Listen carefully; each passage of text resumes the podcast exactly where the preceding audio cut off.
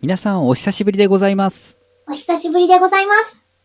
えー、収録、配信ともにですね、はい。まあ、何ヶ月単位で空いているわけですけれども、うんうんうん。えー、皆さんいかがお過ごしだったでしょうか暑くなりましたね。 ね、もう服装がだいぶ変わりましたよ。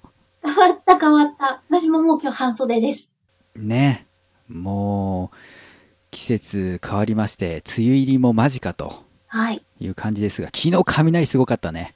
ああ、すごかった。 もう夜中中になってて恐ろしかったもん。これでちょっと収録日がわかるかなと思うんです が、いや、雷がすごかったから、それが止んでいる間に、パソコンのコンセント抜いたりね、ああ、うんうんうん。いミキサーのコンセント抜いたりしてましたよ。やでも広域だったってことですよね。だって香川と広島でうん。い同じ雷の恐ろしさに震えるっていう。や、でもなんかその雷注意報が出てるやつなのか、落ちた地域なのかわかんないですけど、日本地図で、うんえーっと、中国と四国地方の北側2県と、うんうんうんそこから、えー近畿の上の方から通って、新潟のあたりぐらいまで、はなんか雷い雲がありますよ、みたいな画像を見て、やすごかった。ー、日本大丈夫か。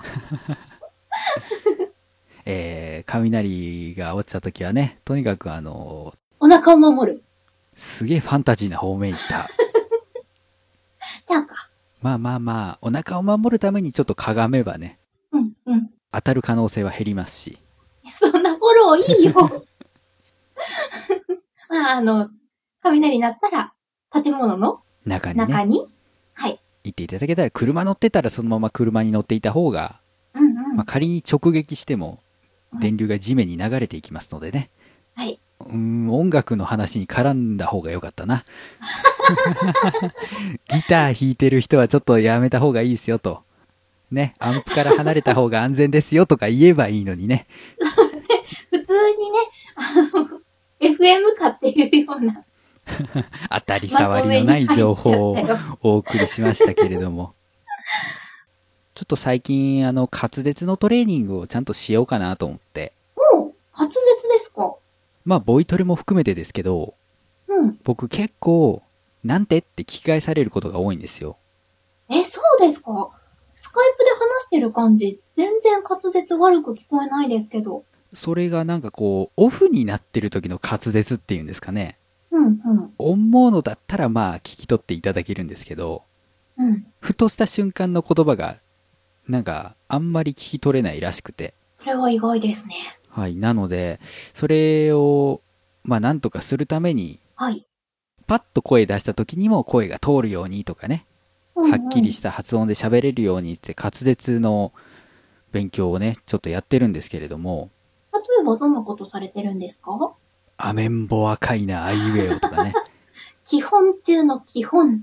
浮もに小エビも泳いでる。はいはい。あの、謎の言葉の羅列ね。そうそう。あれ、詩なんですよね。元はね。あ、そうなんだ。えー北原白秋アメンボの歌だそうですよ。へえ、そんな偉い人が書いてたのか。知らんかった。やったりとか、あとはウイロウリですよ。 あーあれなー。しんどいよね。ね一回やるともう息が切れるし。えー一般の方に聞いた時の落語の知名度考えると、ある一定の人たちにものすごい知名度があるウイロウリですけどね。はいはいはい。多分次元も超えてくるんじゃないかと。うん。多分芝居やったり、そういうナレーションとかする人は、一度は必ず通ってるんじゃないかな。ねえ、なんで、まあ、ウイロウリもちょっとやってみたいなと思うんですけど、うんうんうん。まあ、なかなか参考にする音源に出会えなくてですね。参考にする音源ってなんかこう、ボイストレーニングのための CD とかでね、ウイロウリの向上をプロのアナウンサーがみたいなのって、うんうん、うん。ベタなもんだと思ってたら意外とないっていうね。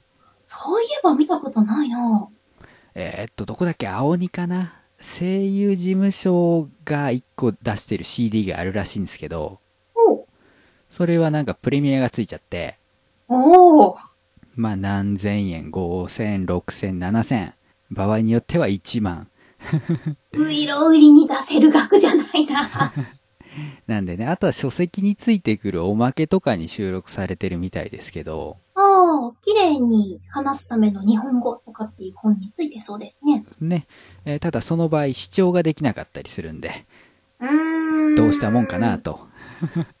ういろ売りか、なんか練習した時には、こう、ほんと抑揚をつけて言うとか、逆に抑揚を消して言うとか、声を高くして言おうとか、うんお芝居っぽく言おうとか、なんかいろんな読み方でやったから、これを手本にっていうのは、そういえば聞いたことないな。うん、なんでね、まあ独学でやるのはなかなか難しいのかなと思いつつ、いやー、読んでればなんとかなるんじゃないまあ滑舌のね、トレーニングをしているわけですけれども、ああ、偉いなていうかさ、あの、歌って、どこまで滑舌いるんですかおおこう、いい感じに音楽の方に舵を切ってもらいましたね。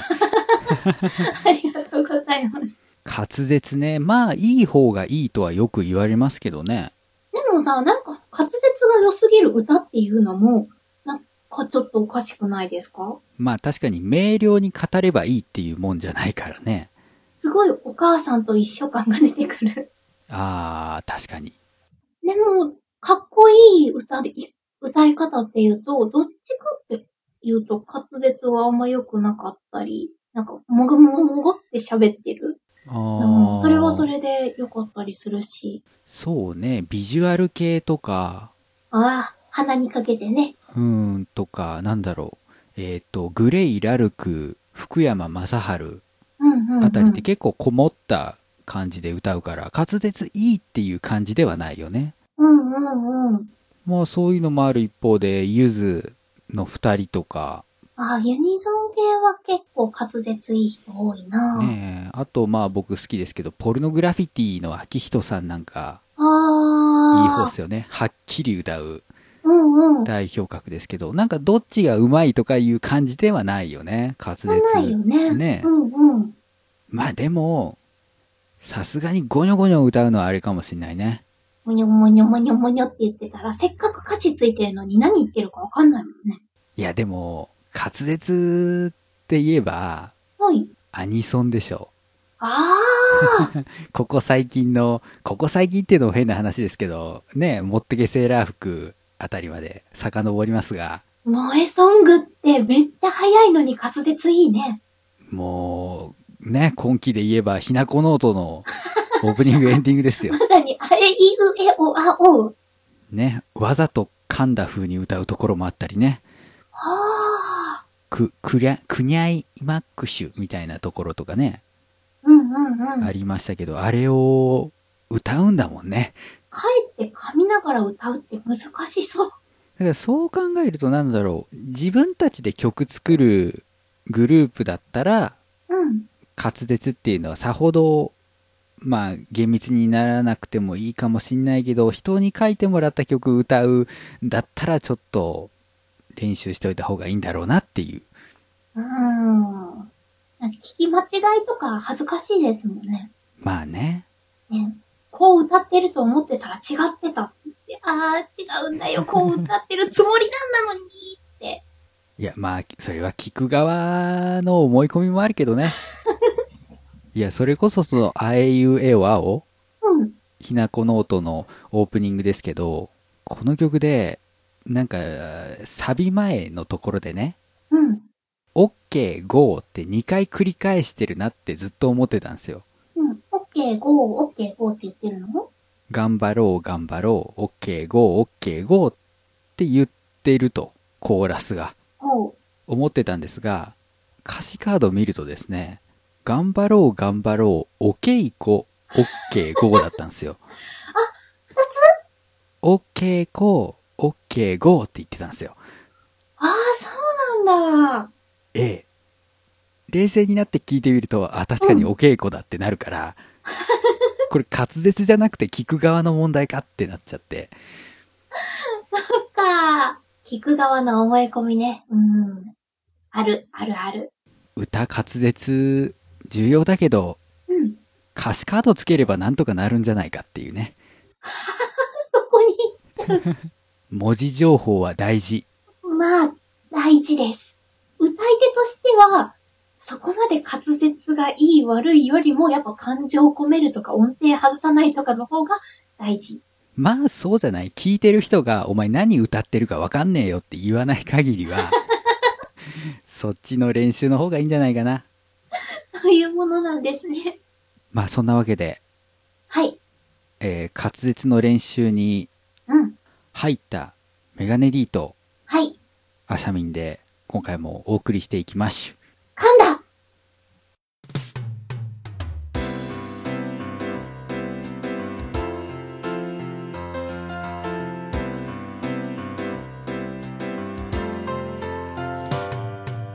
マガラジ作曲の話をするラジオこの番組は作詞作曲をしたり作詞作曲のお勉強をしたり作詞作曲をおっとこういうこういうパターンもあるんだね原稿が頭に入ってないっていう作曲をしている人にインタビューをしてみたりするポッドキャストですはい。空で言えてた分収録期間が空くとこういうことがあるなるほど。決して噛んだわけじゃない。そうですね言葉が出てこなかったっていうね、だけどね。うん、えーうん。お送りするのは私メガネ D とあしゃみんこと佐藤あさみです。よろしくお願いいたしよまろしすくお願いします。さあ、というわけで今回はね、久々だから、はい。軽めの行きましょう。おー、一体なんだろ隠し台ものの名。う。ものの名えものの名はえ。ものの名は、全然前世から考えてたテーマなんですよ。ちょっと乗るのが半年ぐらいずれてますけど。いや、あのー最近パロディ AV が出ましたからね。そんなところで一緒にならなくていいよ。君の名は、ということでね。もうちょっとほ、ほっといていきますよ。何もの、もののななんだと思いますものの名って。もののな。ものの名前うん、正解です。おー。これはですね、いつ習うかな中学か高校の古典の授業で聞いたことがある方はいらっしゃると思います。古典もののなえ覚えがありません。え。 日本の和歌にね、見られる、まあ、レトリックなんですけれども、うん。今回はそれをですね、えー我々が作るような、えー新しいポップスの曲に入れ込んでみようじゃないか。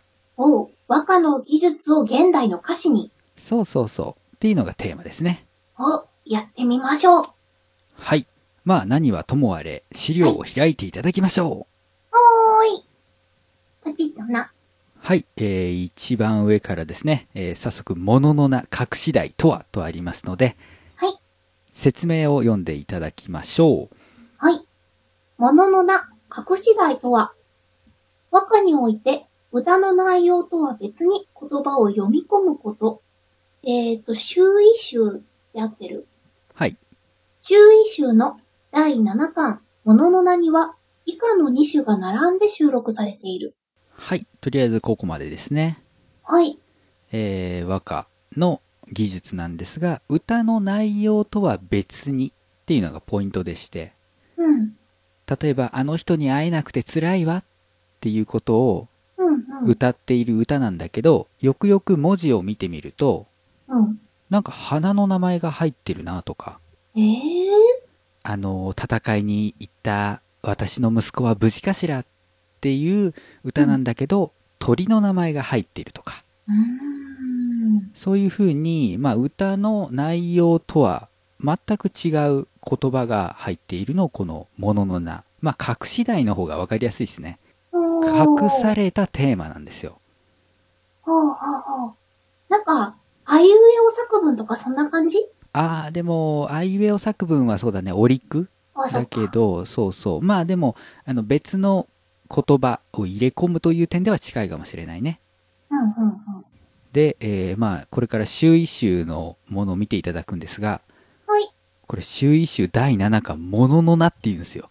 あ、もうまさになタイトルなんです。そうそう。編纂した人が、あ、これものの名の、あの、和歌だからまとめようぜって作ったんですね。うーん。この2種はバラバラの2種なんですかえっ、と、読み人知らずの、あーまあ2種なんですが、うんちゃんとですね、まあ、一つ目の種が、うん。えーっと、400何ぼだったかな、なんですけど、この2種は並んで、うん数字的には続く形で収録されています。それもちょっと意識してはい。見ていただきたいんですが、じゃあ、それぞれ読んでいただきましょうかね。はい。まず一つ目。人よ寝て、牛からこそは重いけめ。浮きな辰みぞ、わびしかりける。はい。二つ目。生まれより、羊つぐれは山に去る。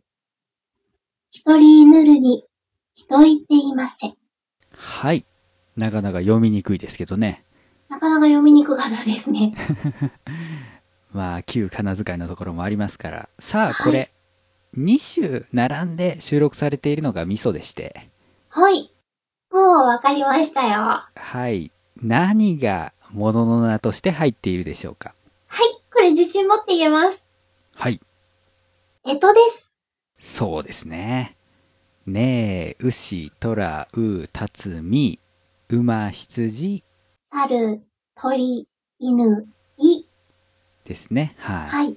この、まあ、編纂して和歌を並べていった人は、うん。おこの2つえとじゃんって分かって並べてねえ、でも、バラバラの人が作ったんですよね。バラバラの時に。うーんでもこれ読み人知らずだからもしかしたら同じ人が作ってるかもねあらー。え、うん意味は意味はねこれ解説とか読んだんだけどそんなに深いことは読んでないらしくておひー。一つ目はまあ一晩その寝て、寝てっていうのはあのね渡航を一緒にするというかそういうことか。多分去っていっちゃったんでしょうねそれでちょっと悲しいなと思うんだけど、まあ浮きな立つ私だからっていうちょっと悲しいというかねおー。やつでで2つ目は、うん。まあ、生まれた時よりうんあの棺ですね棺を作っているので山に去っていきますと一人で来る時にはもう一人連れてきてくださいね的ならしいんですがうん。こっちはよく意味が、なんか、なんか裏のメッセージがあるんだと思うんですけど、状況が読めないので、うんう。っていう感じかな。まあ、読み人知らずなんで、より解釈が難しいというんか。難しいですね。その人の背景がわからないと、どういう時に、どういう気持ちで読んだのかがわかんないね。うん。まあ、これに関して言うと、やっぱり隠し台というか、もも、ものの名がね、うん。あの、メインなので、特にこれ、ねえ、牛とらう、たつみ、うんうん。馬、えー羊、猿、鳥、犬、いいっていう順番通りにうんうん。入れてるので多分そこがネックになってうまいこと和歌としてのクオリティが上げられなかったのかなあーっていうところはあるよねそうか。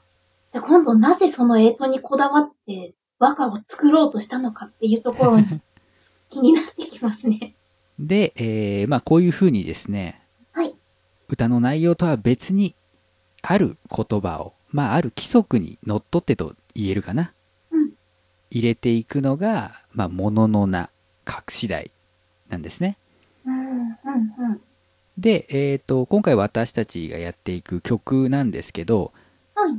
まあなかなか歌の内容と全然関係ないものを入れていくっていうのってさイメージがつきにくいしうん。それ偶然じゃねっていうこともあり得るのねうんうん。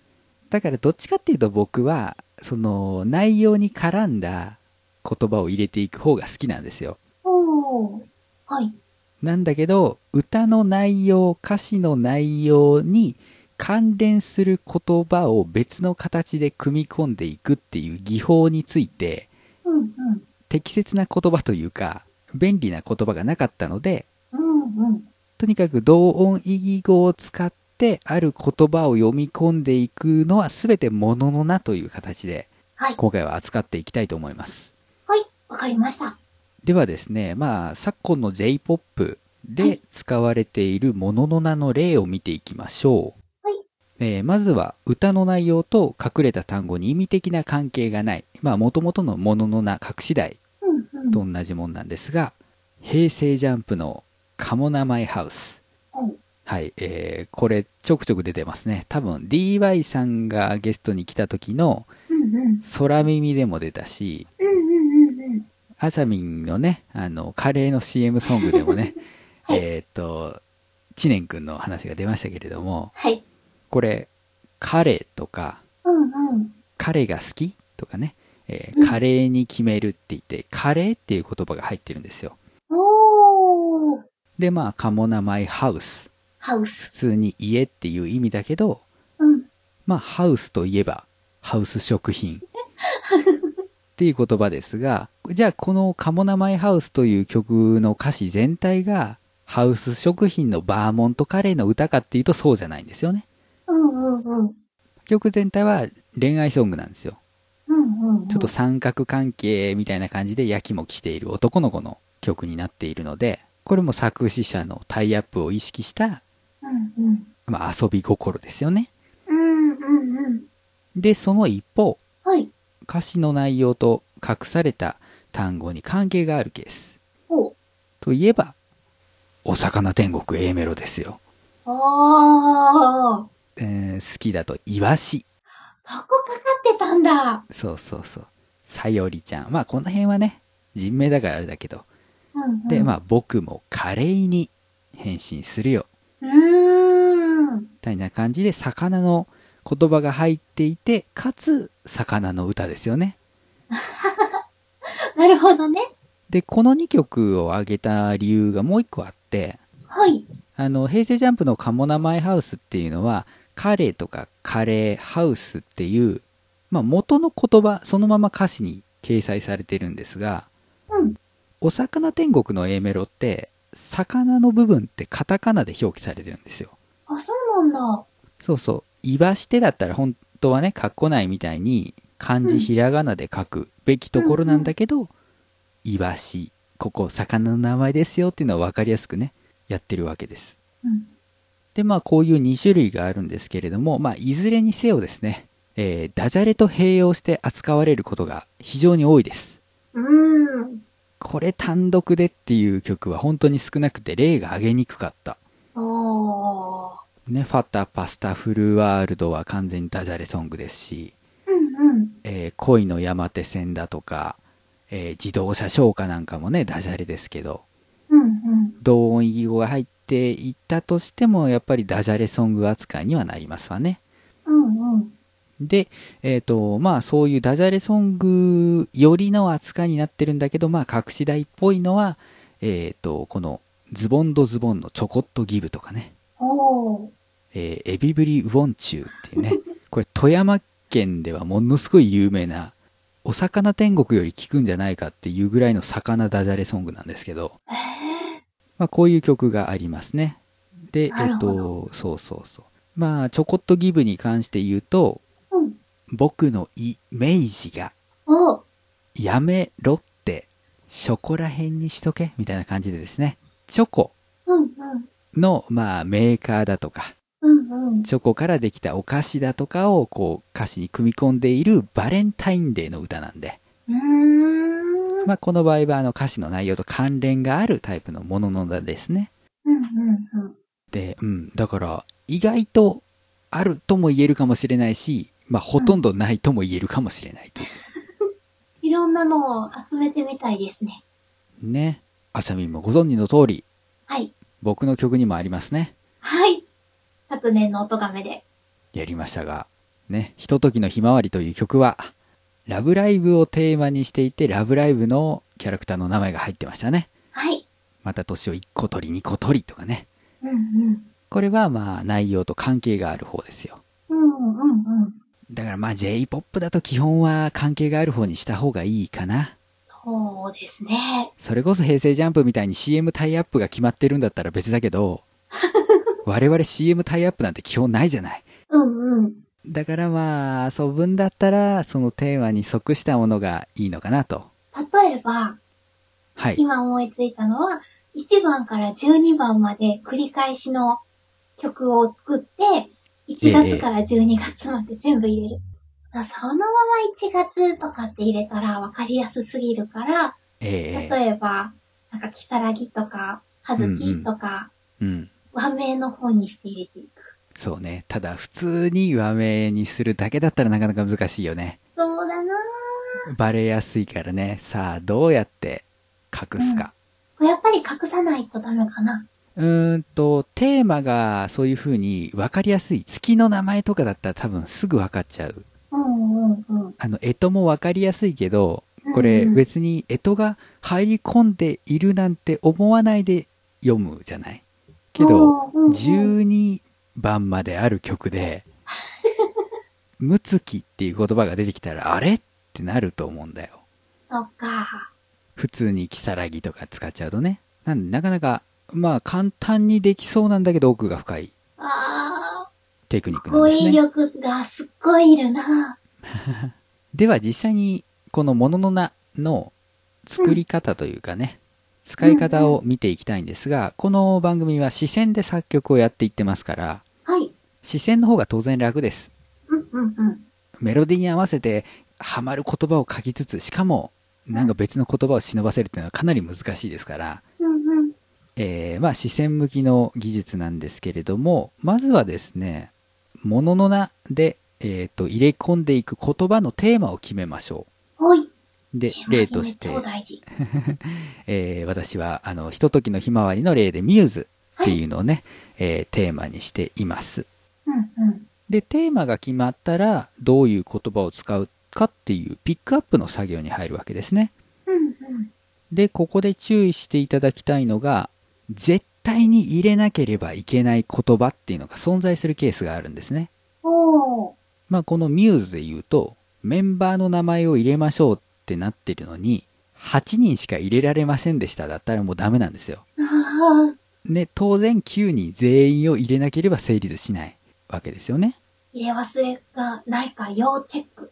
逆に、あのー全部入れなくてもいいっていうテーマ。うん。例えば、お寿司のネタの名前う。んうんうん。だったら別に網羅はしなくても、うん。まあ、ベタなところを押さえて、あとは使いやすい言葉をうん入れていけばいいので、これは OK ですよね。オッケー。そうそう。だからこのピックアップするときに、このテーマは全部使わなきゃいけないのか、それとも使いやすいやつだけでいいのかっていうのはちょっとチェックしておいた方がいいですね。はい。だからあれですよ。都道府県とかものすごい厳しいですからね。全部入れなきゃいけないけど、うん。 47あるっていうね。すごい難しい。超難題。まあ、こういうのがあります。で、えーその後ですね、実際に、えー同音異義語を探しつつですね、うん。ここら辺で歌詞の方向性を決めていきましょう。おー。歌詞の方向性っていうのは、もうその歌詞の内容の方ですね。うんうん。だから、あの、あなんかこれ、恋愛の曲にできそうだなって言ったら、恋愛をテーマに設定するし、うん。なんでしょう、うん、ラブピース、平和を訴える曲にしましょうって言ったら、まあ、ラブピース方面にうんうん。持っていくだろうね。ただまあ、ものの名で作っていってるので、そこまで重いテーマとか、うん。メッセージソングにはしにくいですね。そうですね。うん使う単語がもう絞られてますから。そうそうそうそう。で、あの、メッセージソングとして受け取っていたのになんだよ、ちょっと言葉遊びやってんじゃんって、嫌われることがあるので。そっかで、まあ、あの、ひとときのひまわりで言うと、まあ、1個取り、2個取りっていうのがちょっと浮かんで、ー。うん。 1個取り、2個取り、うーん、なんだろう。年齢かな。うん。年齢だったら年を1個と年を2個取ったらあ上級生が全員卒業するんだなみたいなうんうん。こと考えたらあじゃあ「ラブライブ!」っていうコンテンツも劇場版で卒業がテーマになってたしじゃあ卒業を絡めた曲にしようかなみたいな感じで決まっていったんですねおー。ここで、ピックアップされた言葉以外に、どういった言葉を入れていくかっていうのが決まるんですね。うーんまあすうーんそうとも言えるしうん。便利すぎる言葉の使い方が決まってくるというかあー。そう例えば「りんちゃん」の「りん」って結構使いやすいんですようんうん。車輪なのかなとか一輪なのかなとか、うんうん。えーまあ別にベルリンとかでもいいわけですよリンカネーションとかいろいろ使えるわけねうんうん。じゃあリンちゃんどう使おうかっていう時に先にあ卒業かっていうテーマがあったらどういう言葉を使うかっていうのが決まってくるしおー。なるほど。そうそうだから基本的にはね難しい言葉から使っていった方がうんうん楽、うん。うんうん。あの、便利な言葉を逆に制限をかけてやるっていう意味もあってね。で、えーテーマ、もう歌詞の方向性も決まっていったら、はいじゃあ残る言葉を処理して歌詞を仕上げていきましょうと。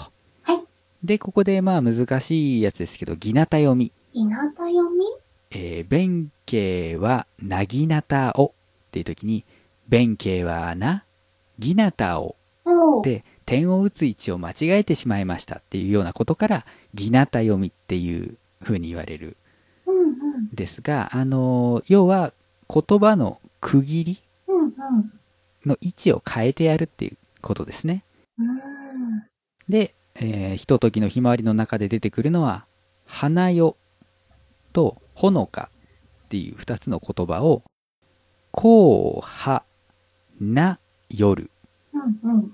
花よ、白穂の風とかね、うんうん。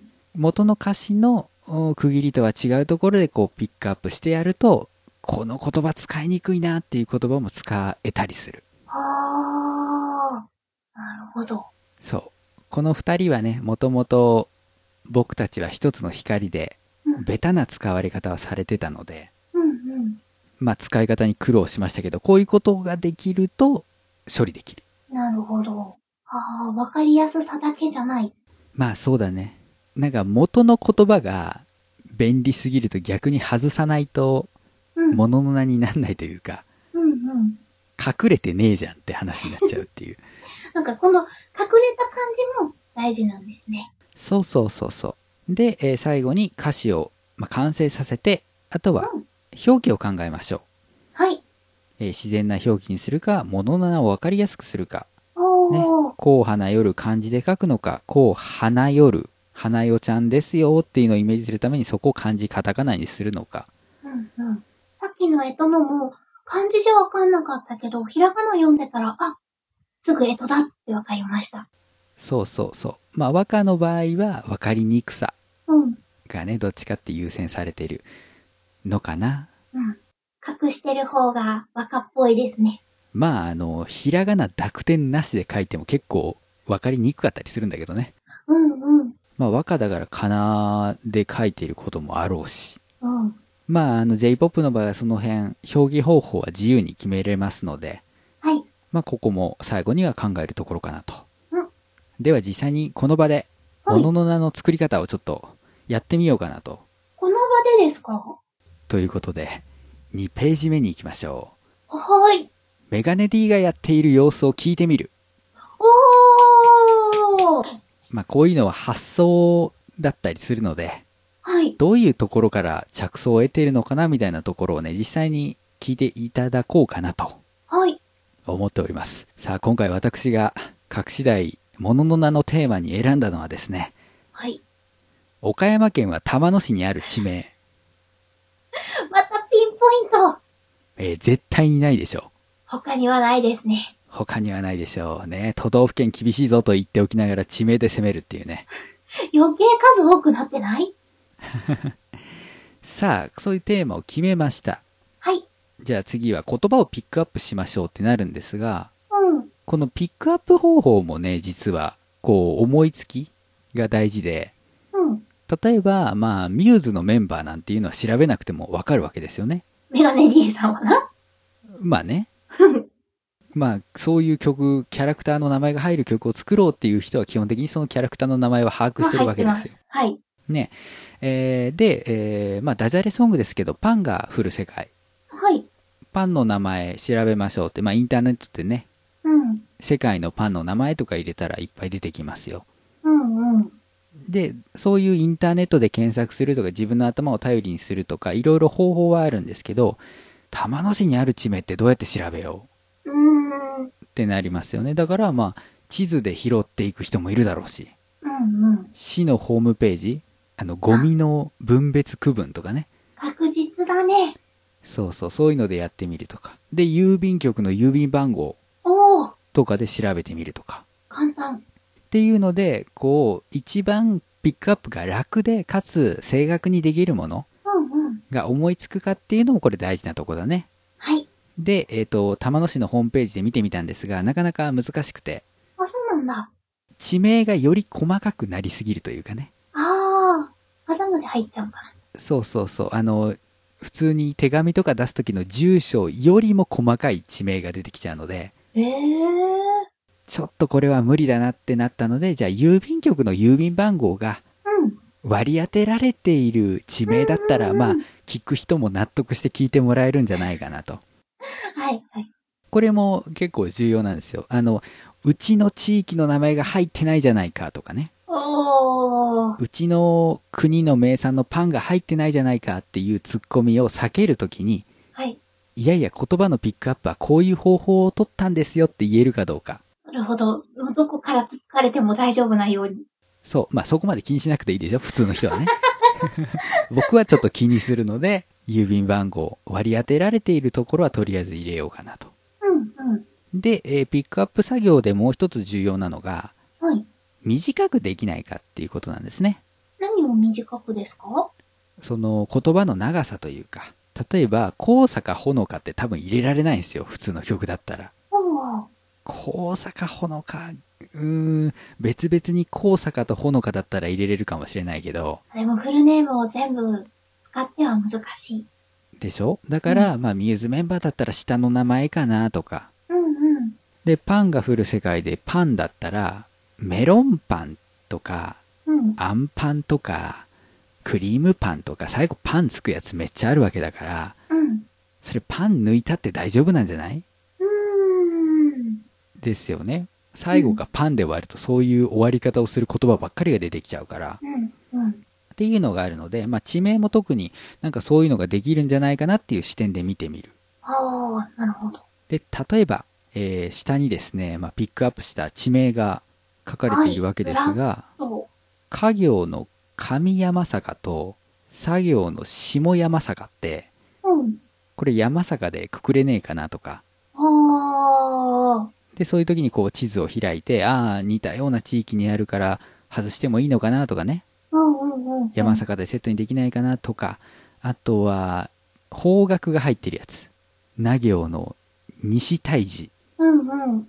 東大寺ってないのかとうんうんうん。で東大寺あったああだったら大寺でいいのかなうんうん。でもう片方しかないけどみたいな感じで東紅葉台うん。え西紅葉台ってなかったけどうんうん。調べてみたら郵便番号は振られてないけど紅葉台っていう地名はあると西紅葉台とうんうん。なんだったらまあ紅葉台でもいいのかなああ。ねえねえ、蝶、蝶は蝶。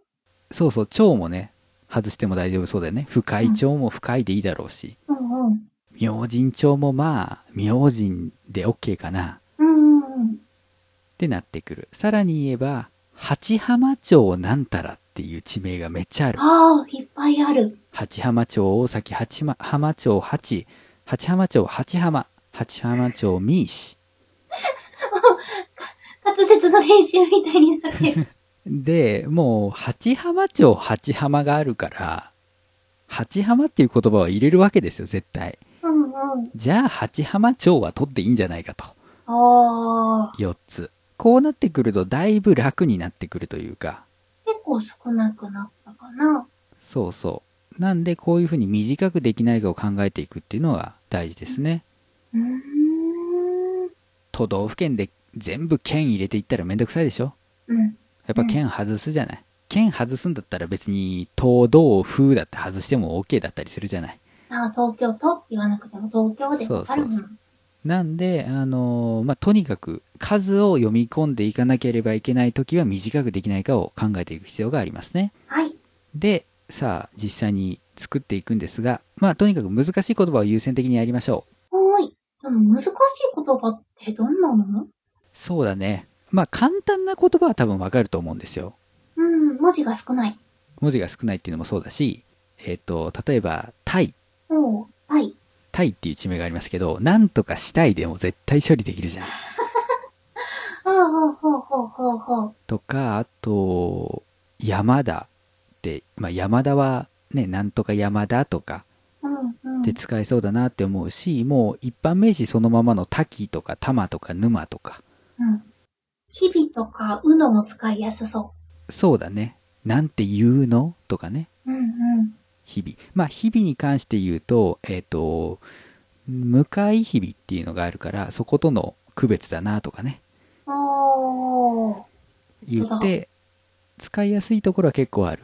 五感とかね。うんうん五感ですね。発音はね。えーで、次に、まあ、まあまあできるのかなっていうので言うと、まあ、奥玉とか、うん。うんうん。なんとか奥、玉、なんたらかんたらって二つに分ければいけるかなとか。おー。そうそう。考えようによっては処理できるかなっていうのがある一方で、うん。音崎ってなんや名人ってどうするのそう。こういうのが困るわけですね。うん。紅葉台も結構区切り難しいぞと。なかなかだよね。うん、そうそう。こういう言葉からどういうのを作っていくかっていうのを考えていくわけですよ。うん。で、例えば、じゃあ音崎からいきましょうか。はい。音崎って2つに分けても、まあ、音、崎にしか分けられないじゃない。うんうん。で、音で終わる言葉はいっぱいあるだろうけど、うん。ザキで始まる言葉ってそうそうないよね。うん。ザキヤマさんぐらいでしょもう人の名前にしたって相性だしね、それ。そうそう。だからこう、音ザキ、英語にしてみるか。え、とかね。なんとか、音ザキなんちゃらってできねえかな。あー。 3つに分けてやるうんうん。 on the key っていう言葉でもいい。鍵の上でもいいし、うんうん。よりいいのは on the keyboard。キーボードの上キーボードのでうん。検索窓になんか打ち込めよ。on the keyboard とかね。おー。で、ああ、3つに処理できればいいのかな。で、なんかだ、じゃあパソコンが出てくるんだったらなんか、うんうん。パソコンで何か調べるっていう行動が入るようなテーマにすればいいのかなっていう発想につながったりね。で、名人も難しいね。うん。うん。明神は2つでいけるかな明神なんとか妙と人なんとかうんうーんと明かえー、まあ神だったら腎臓とか が使えるかな心臓。なんかすげえ疲れてるよみたいなことで上司からの指示は明腎臓は不調とかね暗いな暗いな暗いなとか羽崎も難しいぜ羽先また先来た。また先来た。もうザキは全部ザキなんちゃらにしてやろうかなとかね。羽、羽。何々はね。うん。いいね。なんとかはね。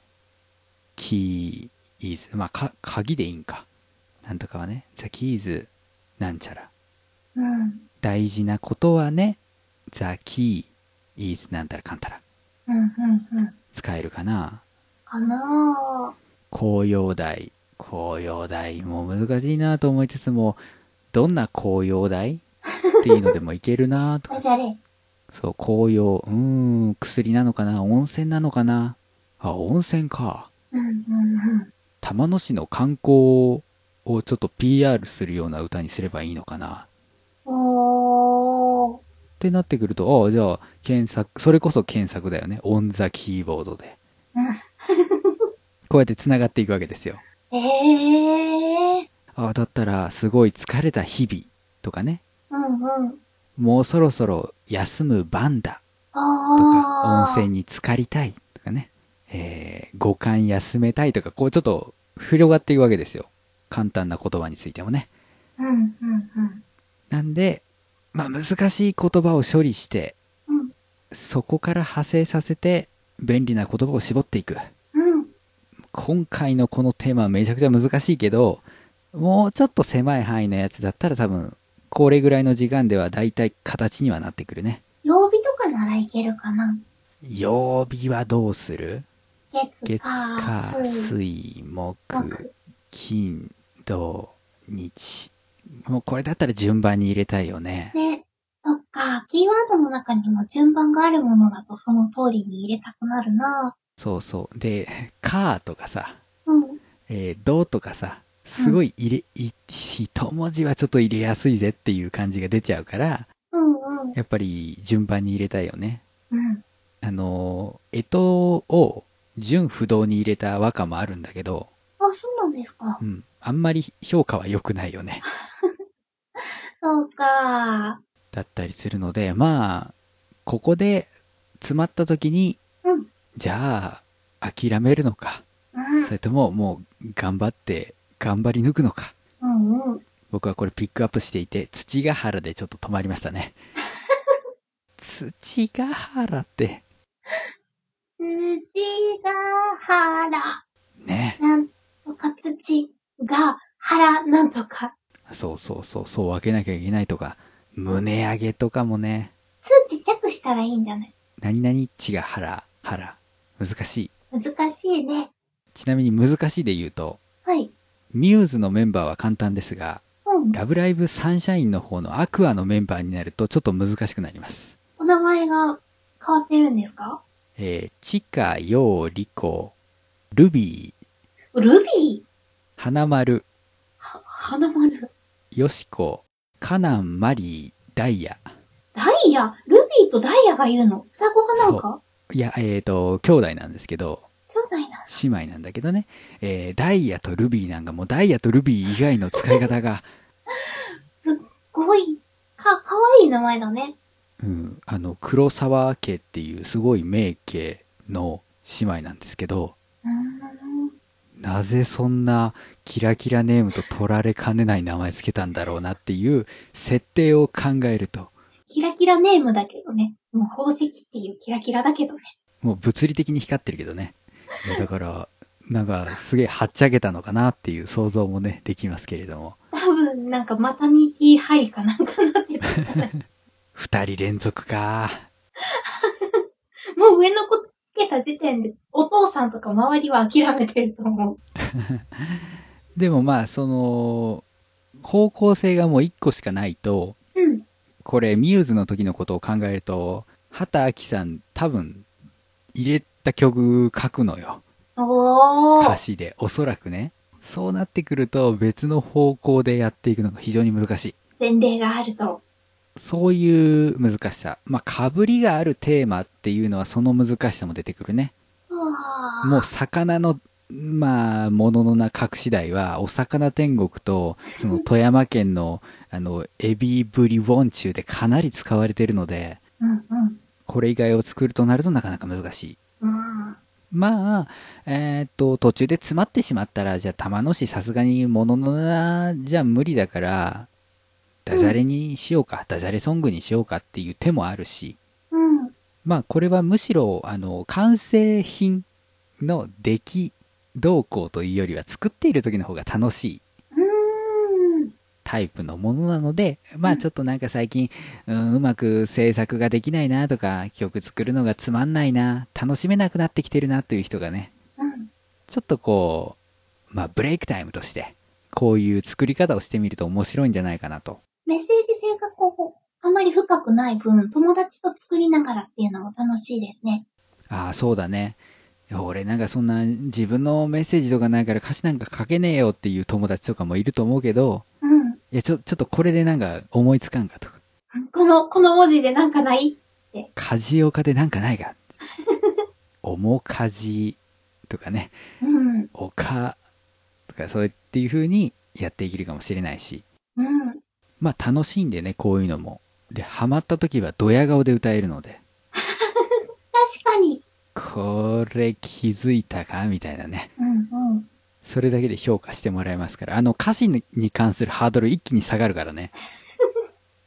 そう、そうですね。これ入れ込めただけですごいって言ってもらえるので、うんうん。お魚天国の A メロは、いや、この歌詞はダメだよっていう人いないじゃない。うんうん。あ成立してるわけですよ。入れただけでね。うんなんで、まあ気軽な気持ちでやってみたらいかがかなとはい。いうふうに思います。アシャミンだったら、例えばテーマ何にすると思うそうだな作ってて楽しいものって言ったら、やっぱり食べ物かな。果物なんかいいな。ああ、果物いいね。うん。果物でなんかプラスアルファもできやすいしね。うんうん。いちごはどうせいちご一円になんだろうなっていう予想がね。そうだね。あ、聞いたら、なんか色で作るのも楽しそうだな。赤、青、黄色、緑。うんうんうんうん。えー、サビリキューこのジャンルメガネ D さんにかなう気がしないです。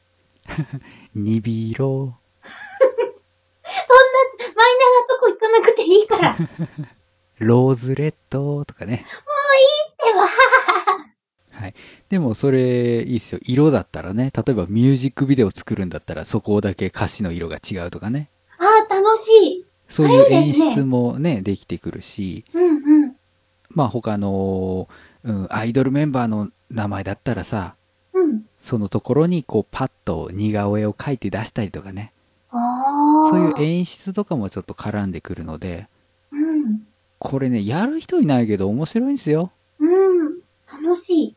これは考えてて、いろんなものが広がりそそうそう。この曲、うん、この番組はね、制作の楽しさっていうのも押し出していきたいので、う。うんうん。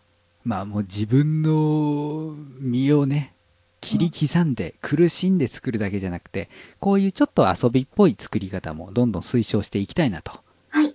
いうふうに思っております。地名で作るのは推奨しません。これ苦しそうだな。 ものすごい苦しい。これでうまくできたらね、えー玉野市の、えー市役所職員によるアイドルグループに送りつければ採用してもらえるのかなっていう風な淡い期待で取り組んでみましたが、これはかなり難しいですね。目に若干就活絡んでるの、これ。 どうなんでしょうね。さすがにそれだから、よし採用ですとはなんないと思うけどね。まあまあまあまあ。まあそんなわけで、えー皆さんもね、なんかこう、このテーマで隠し台もののなやってみたいっていうのがあったら、ぜひともチャレンジしていただきたいと思います。はい本日は以上。ジャンルもスタイルも年齢も距離も超えてさまざまな音楽がステージ上で交差するイマジナリーミュージックフェス音ガメフェス2017クロス音ガメフェスは音楽好きによるネット上で行われる本気のミュージックフェス今年はクロスをテーマにプロアマ問わず様々な活動をしているアーティストが一堂に会し熱いライブステージを皆様にお届け2017年11月4日より現在も絶賛開催中 Twitter の「ハッシュタグ音がめフェス」などで距離も時間も超えて音がめフェスで盛り上がろう今年の出演アーティストは春笹山 Q from 3ザ・ナチュラルキラーズ DY ユミユミパラダイス四谷楓アシャ洗濯日和コロ深夜ワンヘッドトゥーハンズ川上ジンタ畑崎陽平ジョンジ横井圭メック新崎フモアニマルキャスターズすべての音がめフェスに関する情報は音がめフェスポータルサイトと検索して特設サイトをご覧くださいあなたが聞いた時がライブの時間それが音がめフェスです音がめフェス2017クロス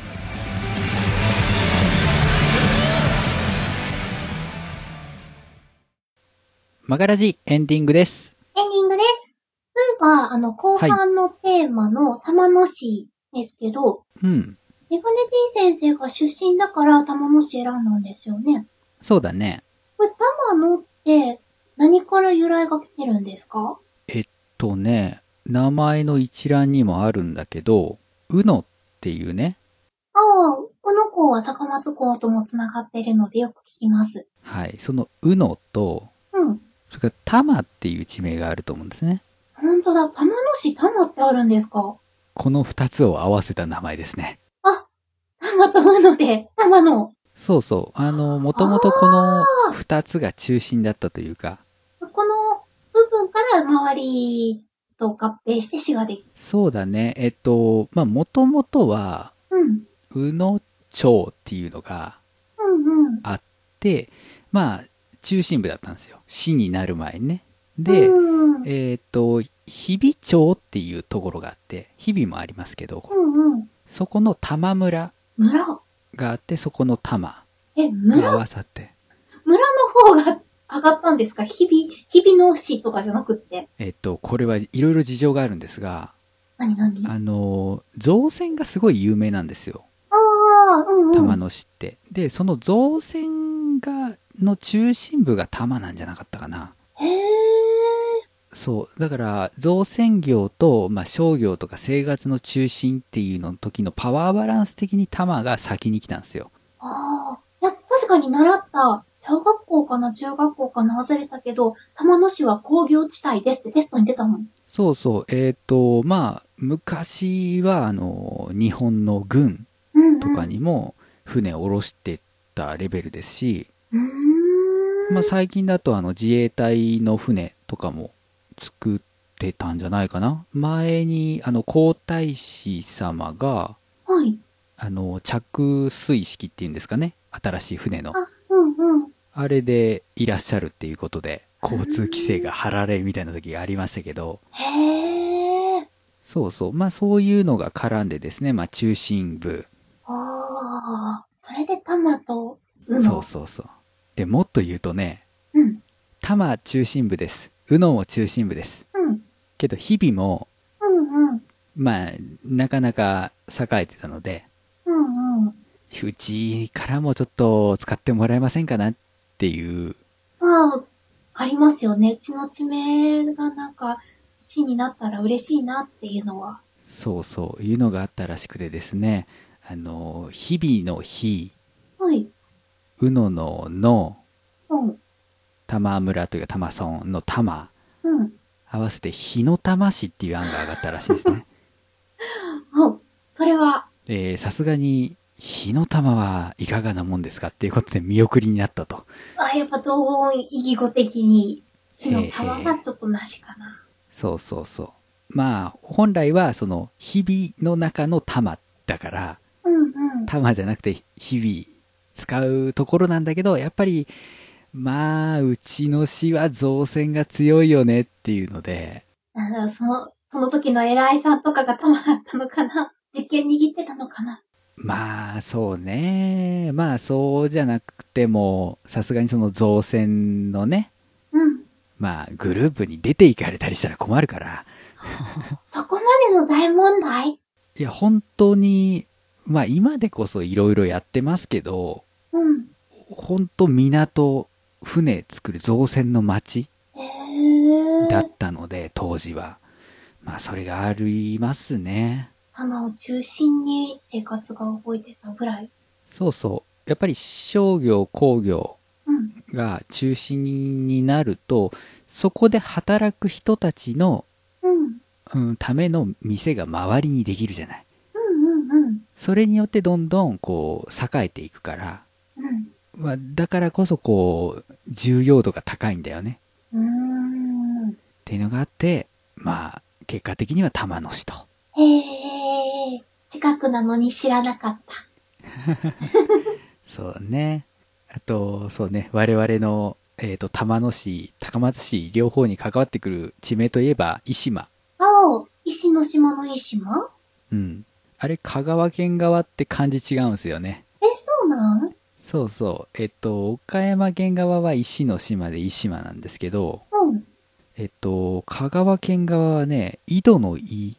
あそうだ井戸のいい、石島あるある。あれが、えっ、と、岡山でいう石の島の伊島。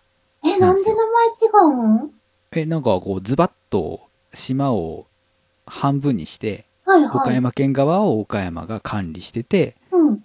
香川県側を香川県が管う理してるんんで、うんうん。それで地名が違うらしいですねおやまあ、そうだったんだ。ええええええへえ。あるんやね、同じ島の中で違う感じで同じ名前。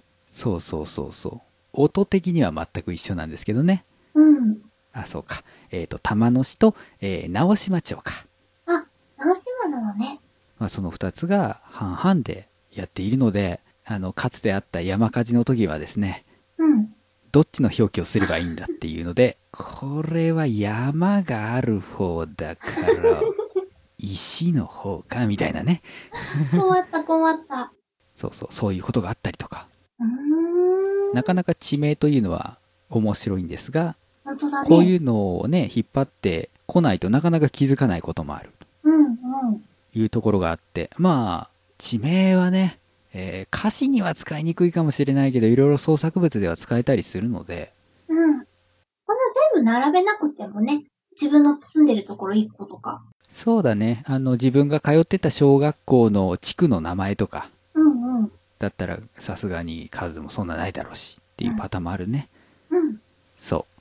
一時期僕、創作物別の形でね、うんなんか小説みたいなのが書けないかなって言ってね、えー、二つの世界線を行き来する話だったんで、うん、片方の世界線の登場人物の名前を、うん、宇野線、JR 宇野線、うん、うん、今の名前は、えー JR み、えー宇野港線ですけど、の駅名にして、おー、逆側、別の世界線の名前を、あの、瀬戸大橋線の駅名から取るっていう案をいいじゃん。考えまして、で、その二つの世界線が交わるところを、うん、茶屋町とかね、茶屋町。そ、それを入れていくと、こう、だから茶屋町以降のうん。大元とか出てきたら、その二つの世界線が交わったところの人ですよっていうのを、案に示せるなというかね、遊びとして。あー。おー、それ面白い。駅名そうそうを人の名前にするっていいね。あと、その、だから環状線だとか山手線だとかね、うん。ああいう名前で縛れば、うんうん。あ、この作品ってループだったんだとかね。おー、で、ちょっと小ネタとして入れれたりするのかなっていうのもあってね。いいね。そうそう、こういう遊びから作品のモチーフが得られたりとかしますので、うんうん。ぜひぜひやってみていただきたいもんですね。いや日常生活の中にテーマになるものっていっぱいあるね。そうです、そうです。アンテナを日々張っていきましょう。はい。えー、マガラジからのお知らせといたしましては、えー、はいおとがめフェス2016のコンピレーションアルバム発売中ですね。はい。はい、アヤコングさんアレンジの私メガネ D の XYZ が収録されておりますのでよろしくお願いいたします。お願いします。えー、そしてですね、あの、番組内で触れるのはす初だと思うんですが、うんえっ、と、5月末日をもちまして、ビッグアップフリーがサービスを終了いたしまして、はい。えーなので、えっと僕の公開していた曲がそこから聴くことができなくなっておりますはい。なので、えー今後はちょっとあの別の形で出していけたらなと方思法っは、ておりますただいま、検討中。そうだね、えーサウンドクラウドなのかバンドキャンプなのか YouTube なのかうんポッドキャストなのかうん。うん。わかりませんけどまあ何らかの形で出せたらなと思っておりますはい。お待ちしてます。えー、マガラジ作曲の話をするラジオ今回はこれまででございます今回もお送りしましたのは私メガネ D と佐藤あさみでした。バイそれでは皆さんまた来週バイバイバーイ